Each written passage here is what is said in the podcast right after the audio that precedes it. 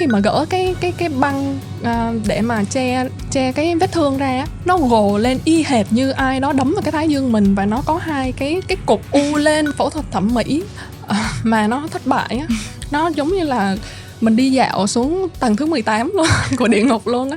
Thật sự mà đó là cái trải nghiệm rất là nhớ đời. Phụ nữ xinh đẹp là tốt, nhưng mà điều quan trọng là mình phải có cái nội hàm bên trong.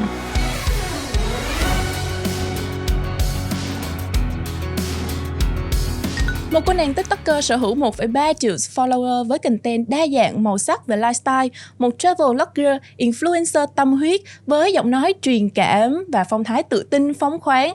Một cô nàng đang sống cùng với hai chú cún rất là đáng yêu, đó là Boo và Bánh Bao. Và người Thảo Uyên nhắc đến không ai khác, đó chính là Trang Sugar.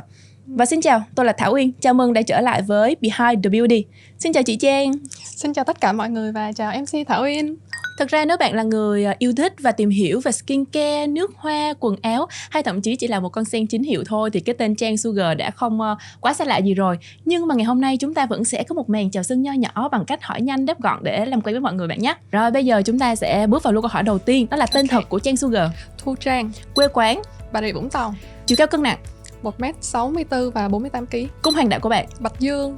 Tình trạng hiện tại có người yêu 9 năm nhưng mà chưa kết hôn. Vẫn còn cơ hội. Vậy hai tính cách nổi bật của Trang? Cởi mở, tích cực. Vừa rồi thì Trang có giới thiệu bạn tên thật là Thu Trang. Thì ngày không biết là cái tên Trang Sugar nó bắt nguồn từ đâu vậy ạ? Mình là con người rất là đơn giản, dễ hiểu. Cách đây khoảng 7-8 năm á, mình muốn tìm ra một cái nickname cho mình á. Mình nghĩ mình thích ăn đồ ngọt. Đồ ngọt thì là đường, nhưng mà không lẽ gọi là Trang Đường thì nghe nó rất là không có mặn mà gì hết. Cho nên mình cũng động não, mình suy nghĩ một cái tên nào đó nó vừa đơn giản, nó tiếp cận thẳng vấn đề. Thì mình nghĩ đến cái chữ sugar thì nó là một cái từ phiên âm tiếng Anh của cái từ đường. Thì Trang thích ngọt, Trang Sugar, đơn giản. Và là cái tên Trang này là cũng tự mình đặt ra thành cái nickname, một cái brand name riêng cho mình luôn, đúng không? Rồi, xong rồi đến khi mà mình làm TikTok ấy, xong rồi cái đó là cái nickname mà mọi người gọi mình từ rất là lâu rồi á. Rồi mình cũng lấy tên là Trang Sugar, xong rồi ban đầu mình có những cái clip rất là vớ vẩn kiểu nhảy nhót thôi, cái tự nhiên đến một ngày nó viral, rồi mình đâu kịp đổi tên đâu. Xong rồi mình cứ lấy cái tên đó, cái mọi người cứ chị gọi chị là Trang hay gọi chị là Su hay gọi chị là G. Rồi nói chung là mọi người thắc mắc rất nhiều là cái tên. Lúc đó mình đã nghĩ biết vậy mình đặt cái tên là nó đơn giản hơn. Nhưng mà ok, có cái đó cũng là một cách mà mọi người nhớ tới Trang nhiều hơn. Chính xác. Vậy thì ngày hôm nay trò chuyện cùng với Thảo Uyên thì Trang muốn gọi là Trang hay là Thu Trang? Gọi mình là Trang đi ha, Trang CH đi ha. Tại vì ở ngoài đời ai cũng gọi, bạn bè hay đồng nghiệp cũng gọi là Trang. Nếu mà Uyên gọi là Thu Trang, nhiều khi giật mình không biết đang nói chuyện với ai. Rồi bạn thống nhất chúng ta sẽ gọi là Trang và Uyên. Okay. Thực ra hiện tại bây giờ khi mà chúng ta lướt trên nền tảng social đi thì không khó để bắt gặp những content creator về mảng lifestyle. Nhưng mà với Trang thì bạn vẫn có một cái lượng fan đông và ổn định riêng, và những cái clip đời thường rất là chân thật. Thì theo Trang nha, điều gì khiến cho bạn có những cái điểm nổi bật riêng ở trên social? Hồi trước đây khi mà Trang làm những cái content về review những cái món đồ mà Trang sử dụng á, thì Trang vẫn có một cái lượng fan nhất định. Tuy nhiên từ lúc mà Trang chuyển hướng chia sẻ về cuộc sống á, thì cái lượng tương tác và các bạn ấy thích thú nhiều hơn. Thì khi đó Trang đã nhận ra fan của mình á, những cái người xem của mình á, thì chiếm phần đông là nữ giới. Và các cái bạn nữ hiện nay thì các bạn rất là thích hình tượng một cô gái kiểu độc thân, độc lập, tự chủ, rồi biết yêu chính bản thân mình và không có bị ràng buộc bởi những cái giống như là định kiến, mặc định của xã hội rằng phụ nữ thì nhất định ở độ tuổi đó thì nên kết hôn, phụ nữ thì nên nấu ăn giỏi, phụ nữ thì nên có một công việc ổn định. Thì cái cuộc sống của Trang nó vượt khỏi những cái mặc định đó. Thì khi đó các bạn coi và các bạn cảm thấy nó là một cái năng lượng, là một cái động lực gì đó cho các bạn theo đuổi một cuộc sống nó thực sự là độc lập, tự do hơn. Thì đó, thì Trang đã nghĩ rằng thì ra cái sự lôi cuốn trên những cái video của mình có thể là cái hình tượng mà Trang đang theo đuổi. Uyên có thể thấy rất là nhiều bạn về cuộc sống độc thân nhiều rồi, nhưng đâu đó nó sẽ ở độ tuổi từ 25 đến 28 tuổi. Nhưng mà thấp hơn. Thì một cái cô nàng gần 35 tuổi mà vẫn thực sự độc thân thì nó mới thực sự là độc thân. Thì đó, thì khi các bạn ấy cảm thấy là các bạn ấy thích coi cái cuộc sống như vậy. Và từ đó thì những cái lượng tương tác nó cũng sẽ nhiều hơn. Trang nghĩ thì đó là cái sức hút của mình, đó là mình chia sẻ về cuộc sống của mình. Và phải là một cái gì đó nó authentic, tức nghĩa là nó real, nó là chính mình. Còn nếu như mà mình xây dựng một cái hình tượng nó không phải là mình, nó không thực sự là mình, thì mình sẽ không bao giờ đi đường dài được và cũng không có thực sự lôi cuốn người xem. Tại vì nó không có thật. Dạ. Nhưng mà Trang biết gì không? Ngày hôm nay thì mới biết được là Trang là một cô nàng độc thân 35 tuổi vì nhìn ở bên ngoài không nghĩ. Thật sự là không nghĩ. Cảm ơn em.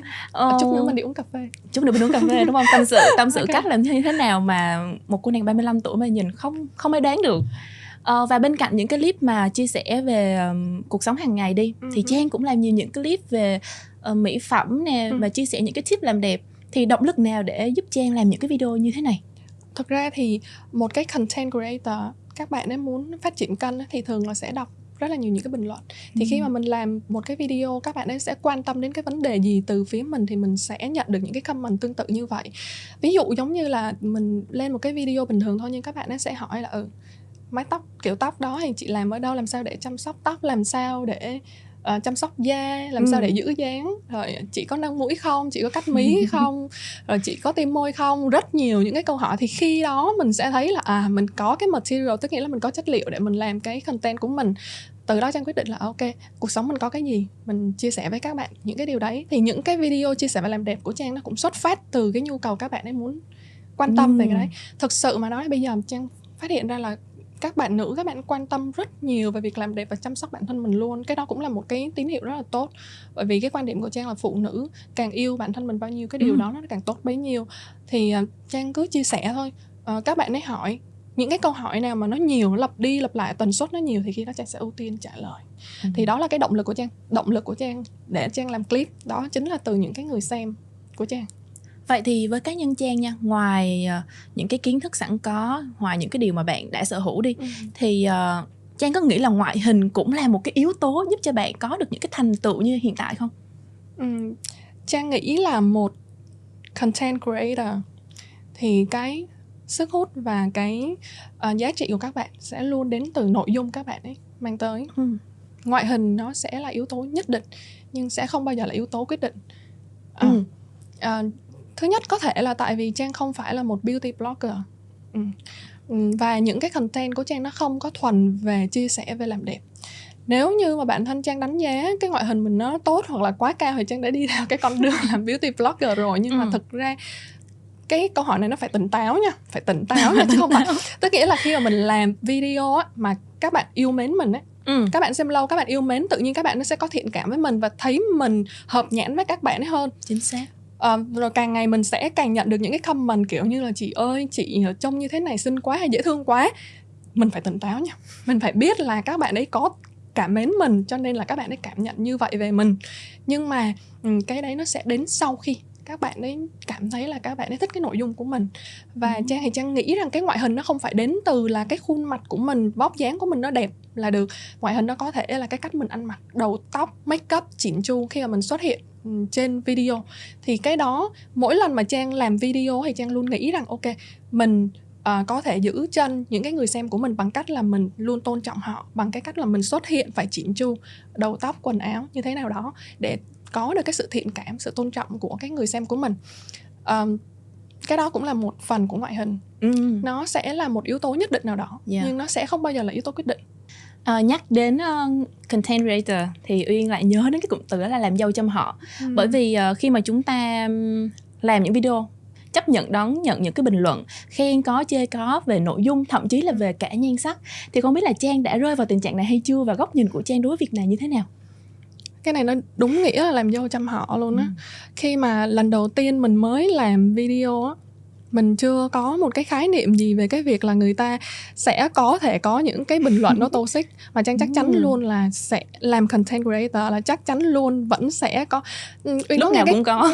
Uyên có nghe cái câu giống như là dù mình có là hoa hồng thì vẫn sẽ có người thích hoa lan chẳng hạn như vậy. Thì như thế này, lúc mà mới bắt đầu khi mà Trang mới làm video á, Trang nhớ hồi lúc đó là mình mới được có khoảng mười mấy ca follow thôi, rất là ít thôi. Thì lúc đó mình làm rất là ngây ngô, mình rất là tự nhiên, mình kiểu mình nghĩ sao mình làm như vậy thôi. Mình không có lường trước được cái việc là có thể có những cái bình luận nó trái chiều. Mình chưa có cái experience đó, mình chưa có cái kinh nghiệm đó.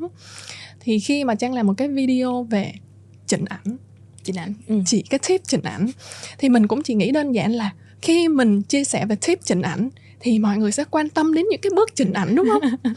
Thì mình lấy đại một cái hình đó, mình cũng không phải là một cái hình mình quá là chú tâm vô cái tấm hình. Lúc đó mình đã chọn đại cái tấm hình mình chụp mới nhất thôi. Một cái tấm hình Trang ngồi ăn với bạn. Thì chia sẻ cái tip đó mình nghĩ đúng rồi, khi mà mình chia sẻ tip thì mọi người sẽ tập trung vô cái tip chứ đâu ai tập trung vô tấm hình lắm đâu. Thì khi mà mình đăng lên và bắt đầu đi ngủ, đến sáng tỉnh dậy nó 1 triệu view. Thì ban đầu mình nghĩ là trời tuyệt vời quá, nhưng mà mở ra tới mấy ngàn bình luận thì 50% trong số đó nó đều chỉ bình luận là đã đến khúc đẹp chưa, mình có đẹp đâu mà đi chỉ cho người ta cái tip chỉnh đẹp, chỉnh ảnh sao cho đẹp, đã đẹp chưa, chỉnh sao để tôi né cái cách chỉnh ảnh đi ra. Tức nghĩa là các bạn đấy không có tập trung đến cái mà mình chia sẻ và tập trung đến cái ngoại hình của mình ở trong cái bức ảnh đó. Thì cái giây phút đó mình đã nhận ra rằng ngoại hình nó rất là một yếu tố rất là quan trọng. Và lúc đó thì mình rất là hot nha. Lúc đó mình rất là hot luôn đó. Mình cảm giác là ok mình sẽ bỏ TikTok. Lúc đó là Trang đã delete account TikTok luôn.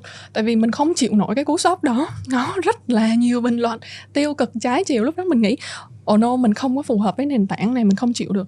Một tuần trời không thể ngủ được bởi vì nó cứ liên tục comment tiêu cực đến. Và những cái bình luận tiêu cực nó pop up lên cái là mình đọc mình rất là hot. Tại vì lúc đó mình còn rất là non, mình lần đầu tiên làm mạng xã hội thì mình đâu có cái kinh nghiệm đó đâu. Và một tuần lễ mình cứ bị ám ảnh bởi về cái video đó với những cái bình luận tiêu cực. Thì sau đó, đó thì mình cũng quen đi rồi, các bạn ấy cũng bạn bè và mọi người xung quanh thì cứ bảo là họ đâu có, họ chỉ là những cái bạn ở trên mạng thôi, họ bình luận như thế nào cũng không quan trọng, quan trọng là mình cứ tiếp tục mình đi theo cái đường con đường mà mình đã định ra. Thế mình bắt đầu làm tiếp nhưng mà mình cẩn trọng hơn. Khi mà mình không thể trách người ta được, cái đó là lỗi của mình. Mình đã không chỉnh chu, không chọn lọc đúng cái để phù hợp với lại cái nền tảng, phù hợp với lại người xem. Thì mình nhận được những cái bình luận trái chiều như vậy là chuyện dễ hiểu. Thì giống như Uyên nói đó, làm cái công việc này nó đúng là làm vô trong họ luôn.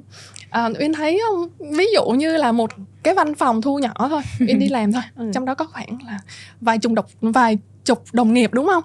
Thì ví dụ như hôm trước có một cô nàng nào đó, nàng hậu nào đó rất là xinh đẹp vừa mới đăng quang, nhưng mà chỉ cần Uyên đi vô trong văn phòng buổi sáng hôm sau thôi thì có thể là phân nửa đồng nghiệp của Uyên cho rằng là nàng hậu đó rất là xứng đáng với cái vương miện đó. Nhưng mà chắc chắn sẽ đâu đó vẫn có những người cho rằng người này mới xứng đáng và cô nàng mới đăng quang thì chỉ dễ thương thôi. Nói chung là 9 người 10 ý. Đúng. Thì huống chi là mình. Cho nên rồi từ từ mình sẽ quen dần. Mình sẽ cảm thấy rằng là ok, mình đón nhận những cái điều đó và quen dần. Không biết là Trang có biết không là những người mà dần dần khi mà họ được nhiều người biết đến hơn, họ nổi tiếng hơn thì họ sẽ có xu hướng là nâng cấp mình. Ví dụ như là da mình trắng hơn một xíu, rồi mũi cao hơn một tí, hay là cầm villa hơn một tí xíu nữa. Thứ nhất là để follow theo số đông, và thứ hai là để hợp mắt với các nhãn hàng. Thì không biết là Trang đã từng rơi vào các trường hợp này hay chưa? Chắc chắn là rồi. Mình nói là mình không cần phải quan tâm đến cái việc là người ta nghĩ gì về mình thì nó cũng không hoàn toàn chính xác đâu. Khi mà mình làm mạng xã hội thì mình cái nhu cầu được nâng cấp bản thân mình đó là cái nhu cầu mỗi ngày. Khi mà mình có được cái sự tình cảm mà mọi người dành cho mình ấy, thì tự bản thân mình sẽ thấy mình muốn nâng cấp cái hình ảnh của mình lên để làm chi, để những cái người follow mình họ cũng cảm thấy cái chặng đường mà mình tiến bộ, mình trở nên tốt hơn, họ cũng cảm thấy nó có một cái động lực cho chính họ nữa. Cái đó là điều chắc chắn luôn chứ. Nếu mà mình đã làm mà mình cứ ok, không có quan tâm đến các bạn ấy góp ý như thế nào hay gợi ý như thế nào thì nó sẽ không bao giờ có thể phát triển kênh được. Và thật sự luôn á, khi mà những cái chặng đường mà những cái bạn mà đã follow Trang từ lúc đầu á, các bạn follow tới ngày hôm nay ấy, thì các bạn thường hay nói là coi chị mỗi ngày, thấy chị như thế này như thế kia em rất là vui. Thật sự nha, thì những cái comment đấy mình cảm thấy rất là thích. Mình cũng muốn nâng cấp bản thân mình. Trang từng có một cái tình huống đó là hồi trước á, kiểu giống như là mình không có thích cái môi của mình, nó rất là mỏng. Thì các brand á mà mời mình quảng bá, hợp tác để mà về son môi mình toàn từ chối, mà tại vì khi mình đánh lên mình quay mình cũng đâu có cảm thấy hài lòng đâu. Nhưng mà cuối cùng có rất là nhiều brand mời hợp tác thì mình cũng nhận lời một brand. Sau đó mình quay, buổi sáng mình quay xong rồi mình đánh lên môi mình thì tất nhiên là quảng cáo son thì mình phải đánh lên môi chứ mình đâu thể đánh lên tay được, đúng không? Và mình quay và mình nghĩ rằng ok, buổi sáng có thể ánh sáng chưa đẹp, mình sẽ bỏ cái sụt đó, buổi chiều mình quay. Thế đến khi buổi chiều mình quay mình vẫn không hài lòng, tại vì thực sự cái vấn đề nó không có nằm ở cái ánh sáng hoặc là ban ngày hay ban chiều, nó nằm ở chính mình. Thực ra khi brand họ mời mình, họ đã view cái hình ảnh của mình, họ thấy phù hợp và mới làm, nhưng bản thân mình không có thích, mà mình chưa tự tin, mình chưa có tự tin. Cái đó nó là một cái khuyết điểm của mình, là mình cứ nghĩ hoài về nó. Giống như là Uyên có để ý thấy không, giống như là nếu như mà có một cái cô nàng nào đó mà đang có nhu cầu muốn sửa mũi thì đi đâu cũng sẽ nhìn vô cái mũi của cái người đối phương. Đúng rồi, chính xác. Thì giống như mình có một cái điều gì đó mình không hài lòng là mình cứ tập trung vô nó không à.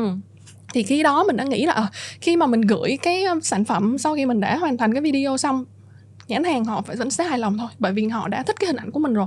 Nhưng mà tự bản thân mình không có thích cái điều đó. Mình nghĩ là tức nghĩa là mình đã suy nghĩ rất nhiều về cái việc là đó là cái khuyết điểm của mình. Khi đó mình nghĩ đã đến lúc mình cần phải thay đổi nó, chứ nếu không mình sẽ vẫn cứ mãi nghĩ về nó thôi. Thì đó, lần đó là quay cái clip đó là rất là lâu luôn. Mặc dù là Trang cũng là một trong số những người mà khi mà nhiều người biết đến hơn thì mình cũng nhận thức được những cái khuyết điểm chắc và mình sẽ sửa đổi nó, đúng không? Và Uyên cũng có nhớ là Trang cũng đã từng chia sẻ rằng bạn cũng đã từng phẫu thuật thẩm mỹ, ở đây không phải là dao kéo gì nhưng mà là phẫu thuật nội khoa, nhưng nó không thành công. Thì Trang có thể chia sẻ với Uyên và mọi người về cái hành trình đáng nhớ này. Phẫu thuật thẩm mỹ mà nó thất bại á, nó giống như là mình đi dạo xuống tầng thứ 18 luôn của địa ngục luôn á. Thật sự mà đó là cái trải nghiệm rất là nhớ đời. Trang có niềng răng, và sau khi mà niềng răng xong ấy thì nó thường có hai cái vấn đề phát sinh đối với một người niềng răng, có thể có, thể không, nhưng mà đa phần nó sẽ rơi vào nếu bạn nào may mắn không bị cái trường hợp mà bị thay đổi khuôn mặt thì nó rất là may mắn, còn nếu không nó sẽ rớt vào hai trường hợp, một là hõm má, hai là hõm thái dương, rất là phổ biến, rất là hay gặp. Thì sau khi mà mình niềng răng xong 3 năm á, thì cái thái dương của mình nó bị hõm. Thì khi đó mình muốn là lúc đó Trang chưa có làm mạng xã hội nha, thì mình nghĩ tới cái việc là mình sẽ đi độn thái dương. Wow. Và cái sai lầm của mình á, cái sai lầm đó khi mà Trang kể ra thì Trang cũng muốn mọi người rút kinh nghiệm nha. Tại vì cái đó thực sự là một cái sai lầm. Đó là gì? Đó là khi mình mong muốn thay đổi, nâng cấp bản thân nhưng lại không chịu tìm hiểu kỹ, nó sẽ là một cái vấn đề luôn. Độn thái dương á, nó sẽ chỉ phù hợp đối với một số cái cấu trúc thái dương thôi. Nó sẽ không phải là giải pháp cho tất cả mọi người được. Nhưng mà mình không có biết, cái điều đó, mình không có tìm hiểu. Mình nghĩ là ok, cái thái dương mình bị hỏng thì mình chỉ có một cái phương pháp là mình đi độn nó thôi. Thì khi đó mình lại mắc thêm một cái sai lầm nữa, đó là mình không tìm hiểu ra là cái nơi nào sẽ là cái nơi mà chuyên người ta độn thái dương. Mà mình nghĩ như vậy nè, mình có một cái người bạn đó cắt mí mắt ở cái thẩm mỹ viện đó, nó rất là đẹp, thì suy ra ai tất làm cái dịch vụ đều đẹp. Và các bạn đó sửa mũi ở cái thẩm mỹ viện đó rất là đẹp luôn, phải suy ra họ sẽ làm mọi thứ đều đẹp. Và Trang cứ đến đó thôi, xin phép được giấu tên thẩm mỹ viện nha, nhưng mà thẩm mỹ viện chữ cái đầu tiên là K. Cũng có thể là nếu mà các bạn thật ra thì cũng có rất là nhiều bạn hỏi Trang cái thẩm mỹ viện để mà né ra, nhưng mà thật ra nó cũng không công bằng cho họ. Có thể là một số, kể cả bất cứ một cái tay người bác sĩ nào, họ vẫn đều có những cái rủi ro, nhưng mà chữ cái đầu là K nha. Anyway, thì mình đến đó và mình đóng tiền. Trang vẫn còn nhớ số tiền đó là 35 triệu. 35 triệu của khoảng 5 năm về trước, nó không phải là một số tiền nhỏ. Thì mình đóng tiền xong và mình chờ đến khi mình gặp bác sĩ tư vấn á, thì thực sự họ làm cũng rất là hời hợt luôn nha.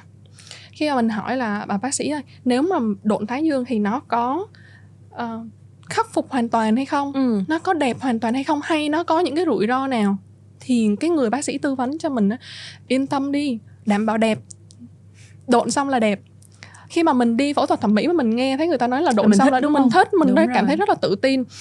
Và mình làm. Khi mà làm xong rồi á, lúc ban đầu nó sưng và quấn thì mình không có nhìn thấy, nhưng mà một tuần sau thì cái kết quả ra là mình hú hồn luôn. Thực sự là ám ảnh. Lúc đó khi mà gỡ cái băng để mà che cái vết thương ra, nó gồ lên y hệt như ai đó đấm vào cái thái dương mình, và nó có hai cái cục u lên. Mọi người cứ hình dung ra cái thái dương mình nó sẽ như thế này, đúng không? Thì nó sẽ không có thể đều được. Nó khoảng 1/2 cái thái dương nó sẽ u lên một cục, 1/2 cái thái dương còn lại nó vẫn xẹp bình thường. Và lúc đó mình đã nghĩ, ủa, chuyện gì vậy, mình đi nâng thái dương mà bây giờ tự nhiên mình có hai cái cục hai bên y như là hai cái quả đồi mà nó mọc lên vậy đó. Và nó giống như, hoặc là mọi người dễ hình dung hơn nữa thì y như cái việc là ai đó punch mình một cái và sau đó là mình nổi lên hai cái cục và hai cái cục đó nó chẳng có liên quan đến cái phần mặt còn lại của cái thái dương hết. Lúc đó thì mình đã rất là sợ, xong rồi mình mới liên lạc lại với đến mình complain. Thì họ đưa ra rất là nhiều giải thích kiểu như là không sao đâu, từ từ những cái phần mà nó chưa có đều nó sẽ thoải ra. Xong mình tin thật, mình về 3 tháng sau nó vẫn y chang như vậy. Và thực sự 3 tháng đó thì mình rất là stress. Nếu như mà bạn nào mà đã phẫu thuật thẩm mỹ thất bại thì các bạn nó sẽ hiểu cảm giác đó. Từ trước đến giờ, 30 mấy năm cuộc đời chưa bao giờ từng để tóc mái. Trang chưa bao giờ từng để tóc mái, nhưng mà bởi vì cái thái dương đó mình đã tốn tiền để mình đi làm rồi. Mà mình phải cắt cái tóc mái để mình che đi. Mà Uyên biết rồi, để tóc mái thì nó sẽ rất là lụ sụ khuôn mặt này, nhiều khi nó cũng không hợp nữa. Nhưng mà mình phải để che đi. Lúc đó thì bác sĩ cũng offer mình là để tiêm mỡ tự thân và cái chỗ phần mà nó chưa có đầy. Nhưng mà nó lại là một cái sai lầm nữa mà Trang muốn nói với mọi người rằng tiêm mỡ tự thân á, nó sẽ không phải là một cái phương pháp ưu việt, tự vì tiêm mỡ tự thân về cái sự tương thích trên cái vị trí đó nữa. Và nó sẽ, người ta sẽ thường hay nói với các bạn là giữ được 3 năm nhưng mà thực sự là nó chỉ được có 3 tuần thôi. Đúng nghĩa là 3 tuần và nó xẹp lại từ đầu. Cái lúc đó mình stress, nó càng thêm stress, nhưng mà tại vì Trang cũng tích cực, mình nghĩ là có rất nhiều người ngoài kia người ta phẫu thuật lần đầu tiên nó cũng chưa thành công thì không có lý gì mà mình phải quá buồn với cái việc đó. Mình sẽ vẫn có cơ hội làm lại. Thì khi mà mình lấy cái miếng độn đó ra rồi mình bắt đầu mới tìm hiểu coi là cái phương pháp nào mới là phù hợp. Thì trước khi mà gỡ độn thì Trang cũng đến gặp 2-3 bác sĩ để Trang tư vấn xem là mình có cái phương pháp nào phù hợp cho cái phần thái dương. Lúc đó thì Trang mới nhận ra rằng là có những cái cấu trúc thái dương không thể phù hợp với miếng độn được. Bởi vì miếng độn nó chỉ có một kích cỡ thôi Uyên. Nó chỉ có một kích cỡ thôi. Người ta sản xuất cái miếng silicon để độn nó chỉ có một kích cỡ thôi. Thì có những cái thái dương nó sẽ vừa, có những cái thái dương nó không vừa. Bởi vậy cho nên là khi mà mình làm phẫu thuật thẩm mỹ thì mình phải nghiên cứu là như vậy. Và gần như là các bác sĩ mà Trang đến để mà tư vấn nha, Trang không có làm ở chỗ của họ, nhưng mà Trang đến Trang tư vấn thử xem là họ có nói giống nhau hay không. Thì khi đó mình mới hiểu ra là mình không có nên độn thái dương. Bởi vì cái sự tỷ lệ thành công của nó rất thấp. Ở đây không phải nói là tất cả mọi người độn thái dương đều bị fail, nhưng mà bác sĩ đều khẳng định là nó bị thấp. Nó rất là thấp và nó là một cái phương pháp nó không có properly, tức là nó không có khắc phục được hoàn toàn, mà nên tiêm filler. Thì khi đó mình mới biết thì ra là mình đã không tìm hiểu. Sau này thì Trang thay đổi, gỡ quyết định đi làm lần 2 là bằng tiêm filler. Thì cái đó mình mới hiểu ra là thì đó 35 triệu đó là tiền ngu. Và thật ra thì cũng không có nhiều người mà có thể là thành công trong cái lần phẫu thuật đầu tiên, cho nên là cũng là một cái kinh nghiệm đau thương, nhưng mà cũng muốn truyền tải động lực đến mọi người là không sao, mình luôn luôn có cái cơ hội lần 2. Khi mà lần 2 thì Trang đã quyết định là tìm đến phương pháp tiêm filler để làm lại cái thái dương. Thì đối với Trang nha, cái phương pháp tiêm filler đó nó đã giúp Trang khắc phục được bao nhiêu phần trăm? Tiêm filler thì nó sẽ hiệu quả liền. Hiệu quả liền, nó sẽ dễ phù hợp với khuôn mặt của mình. Gần như là nó là một cái phương pháp mà nó sẽ cân chỉnh cái khuôn mặt một cách dễ dàng nhất. Tuy nhiên không phải nói là nó không có khuyết điểm, nó vẫn sẽ có rất là nhiều những cái khuyết điểm. Thí dụ như là thời gian sử dụng nó không được lâu, chi phí nó cũng cao nếu như mình lựa chọn những cái loại filler xịn. Nhưng mà nói về cái khắc phục khuyết điểm thì nó sẽ là 100%, gần như là 100%. Tại vì nó cân chỉnh theo cái khuôn mặt của mình nó rất là dễ dàng. Vậy thì Trang có nghĩ là khi mà mình quyết định tiêm filler đây là một quyết định đúng đắn không? Chắc chắn 100% là đúng đắn. Tại vì bây giờ khi mà Trang hỏi bác sĩ thì chỉ có 2 cái phương pháp thôi là phù hợp nhất, đó là độn hoặc là tiêm filler. Độn thì đối với một số cái cấu trúc thái dương thì nó sẽ không phù hợp. Vì vậy filler sẽ là một cái phương án tốt nhất hiện tại. Từ nãy giờ chia sẻ đi, thầy thấy niềng răng là đối với Trang cảm thấy tự hào nhất, bởi vì bạn làm rất là thành công. Trang có những cái chia sẻ gì đối với lại những bạn mà đang có ý định niềng răng không? Trang chỉ có một cái câu nói thôi: niềng răng không bao giờ sai, niềng răng là never sai luôn đó mọi người. Ok, đồng ý là có một số người niềng răng xong má sẽ bị hõm hoặc là thái dương sẽ bị hõm. Những cái đó mình rất là dễ để khắc phục. Thí dụ mình có thể tăng cân hơn một chút xíu thì nó sẽ khắc phục được cái phần lõm đó. Nhưng mà niềng răng á, nó sẽ thay đổi gần như hoàn toàn luôn á, gần như hoàn toàn Trang nói luôn là nó thay đổi cuộc đời luôn á. Tại vì khi mà Uyên nó công nhận là cái nụ cười của mình, nó gọi cái răng cái tóc là góc con người, đúng không? Và mình cười ra mà hàm răng mình nó đều, mình sẽ dễ có cái cảm tình với lại cái đối phương. Thì Trang nghĩ đó là một cái, nếu như bạn nào mà còn đang cân nhắc niềng răng thì nên làm liền, đừng suy nghĩ nữa. Nhưng mà mình cũng sẽ phải tìm hiểu coi là cái phương pháp nào sẽ là phù hợp với mình, bác sĩ nào sẽ là phù hợp. Rồi bây giờ tiếp tục mình chuyển qua một tí xíu về hành trình gian nan đi. Đó là hành trình làm chân mày của Trang. Thì Uyên biết là nó cũng rất là mất công, bởi vì mình phải làm đi làm lại rất là nhiều lần. Thì đến thời điểm này nha, Trang đã cảm thấy hài lòng với cái dáng chân mày này chưa? Trang chính là cái ví dụ điển hình cho mọi người. Mọi người làm phẫu thuật thẩm mỹ hay làm đẹp thì mọi người cứ kiên trì. Mình chưa có thất bại cũng không sao, mình vẫn sẽ làm lại được. Nhân chứng sống. Và lần đầu tiên khi mà mình làm chân mày thì mình đến một cái trung tâm rất là lớn, nó có rất nhiều chi nhánh. Lúc đó mình đã nghĩ, ồ, một cái nơi mà có nhiều chi nhánh như vậy thì chắc chắn họ phải làm rất là tốt. Nhưng đó vẫn là một sai lầm nha mọi người, nó vẫn là một sai lầm nha mọi người. Mọi người biết tại sao không? Mình biết tại sao. Đó là tại vì một, họ có rất nhiều cơ sở như vậy thì họ sẽ có rất nhiều nhân viên, rất là nhiều chuyên viên. Và mình không có cách nào biết là chuyên viên nào làm họ sẽ làm tốt nhất. Thì cái lần đó Trang đến một cái nơi đó, là lúc đó Trang đã nghĩ là mình lần này mình phải tìm hiểu rất là kỹ rồi, rút kinh nghiệm rồi. Từ những cái lần fail khác là mình đã chuẩn bị rất là kỹ rồi. Thì sau đó mình đến làm và một bạn chuyên viên làm cho mình. Và trời ơi, nó vừa đau mà về nó không có lên màu. Thì họ lại nói với mình đó là không sao, từ từ nó mới lên màu. Và mình từ từ mình đợi thêm một năm nữa nó cũng không lên màu. Đó, cái từ từ, năm nữa. Từ từ của mỗi người nó cũng khác nhau. Cái từ từ của mỗi người nó cũng khác nhau lắm. Có những người từ từ là nhiều khi ngày mai, có những người từ từ một năm cũng không lên màu nha mọi người. Nhưng mà lúc đó mình đã nghĩ là ok, vậy là mình lại thất bại. Mình vẫn thất bại. Có những người ta có cái huông đó, người ta là đầu không xuôi là đuôi cũng chưa lòn, đúng không? Không biết tại sao nha, Trang có những cái người bạn khi mà người ta làm đẹp á, một phát ăn luôn. Còn mình á là không bao giờ một phát ăn luôn được hết. Nhưng mà không sao, mình rất là tích cực mà. Hồi nãy Trang có nói tính cách mình tích cực mà, không sao, mình vẫn có cơ hội làm lại. Thì khi đó Trang đã suy nghĩ, mình hãy nên tìm những cái nơi mà cái người chủ của cái nơi đó cũng chính là cái người sẽ làm cho mình. Và họ có những cái sản phẩm mình đã nhìn thấy rồi. Tại vì những cái sản phẩm của những cái cơ sở mà họ có nhiều chi nhánh á, mình đâu có biết ai làm đâu. Họ post lên thì mình không có biết ai làm. Còn những cái nơi mà họ là chủ và họ cũng chính là người thực hiện luôn ấy, thì đó chính là sản phẩm của họ.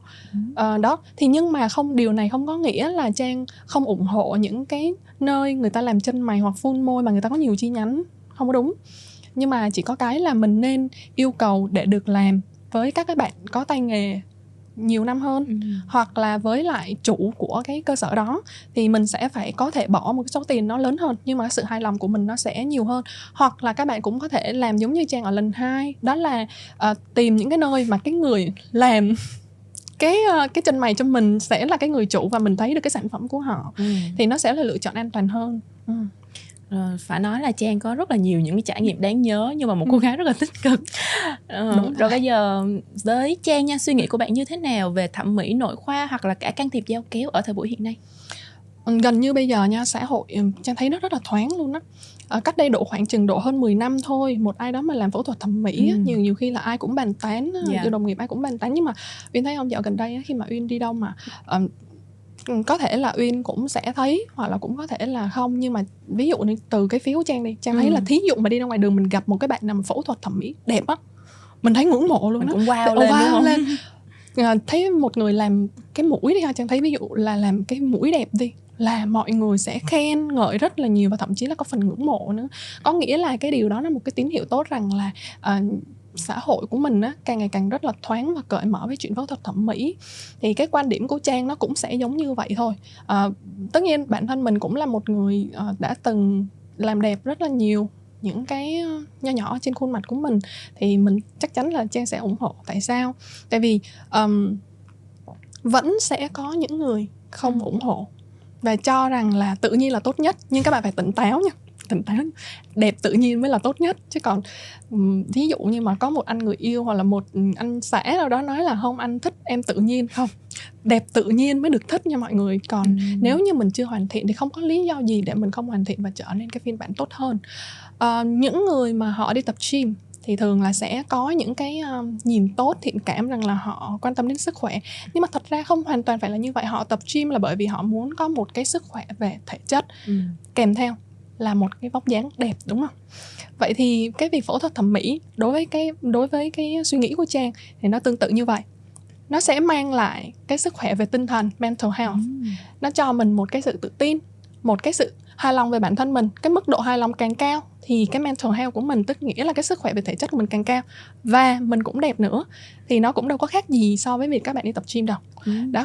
Thì Trang nghĩ rằng là các chị em phụ nữ mình không có lý do gì mà các bạn không càng ngày càng trở nên một cái phiên bản tốt hơn của mình.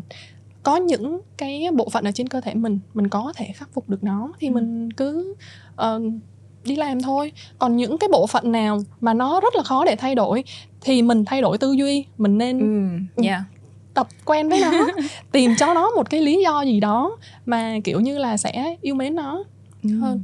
Nói tới đây có nhiều người sẽ nghĩ làm sao mà được, đúng không? Nếu mà có những cái khuyết điểm mà rất là khó để có thể thay đổi. Thí dụ như Trang có một cái cô bạn này hơi nấm lùn.